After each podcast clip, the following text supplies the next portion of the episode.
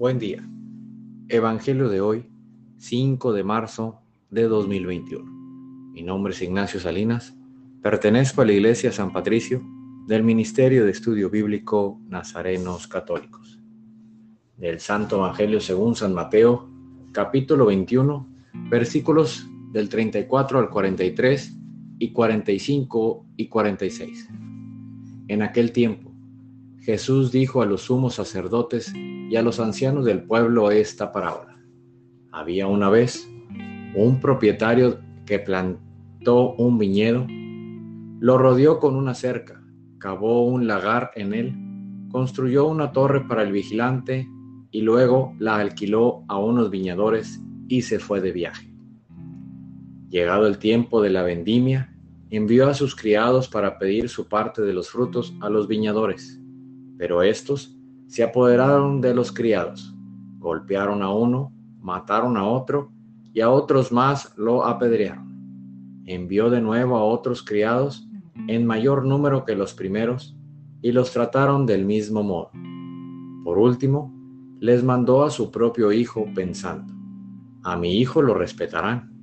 Pero cuando los viñadores lo vieron, se dijeron unos a otros, este es el heredero, vamos a matarlo y nos quedaremos con su herencia. Le echaron mano, lo sacaron del viñedo y lo mataron. Ahora díganme, cuando vuelva el dueño del viñedo, ¿qué hará con esos viñadores? Ellos le respondieron, dará muerte terrible a esos desalmados y arrendará el viñedo a otros viñadores que le entreguen los frutos a su tiempo. Entonces Jesús les dijo, ¿no han leído nunca en la escritura la piedra que desecharon los constructores es ahora la piedra angular? Esto es obra del Señor y es un prodigio admirable.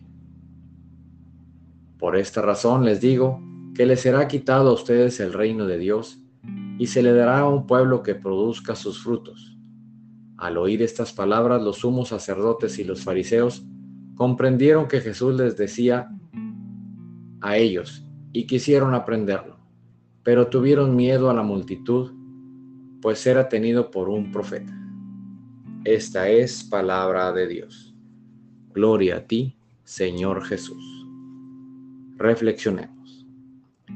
Este Evangelio nos enseña que debemos tener cuidado con las cosas que hacemos en nuestro diario vivir, que no dejemos que la codicia, la avaricia, la cerrazón nos hagan contravenir las cosas del reino de Dios. No desafiemos a Jesús y tengamos que pagar las consecuencias. Produzcamos mejores frutos. Hagamos que nuestra vida produzca las cosas que Dios nos manda. Queridos hermanos, no dejemos que el rechazo a Jesús se vaya metiendo en nuestras vidas. Propósito de hoy, no dejemos que el entusiasmo por la palabra de Dios se pierda en nuestro corazón. Oremos, nada te turbe, nada te espante, todo se pasa. Dios no se muda, la paciencia todo lo alcanza. Quien a Dios tiene, nada le falta. Solo Dios basta.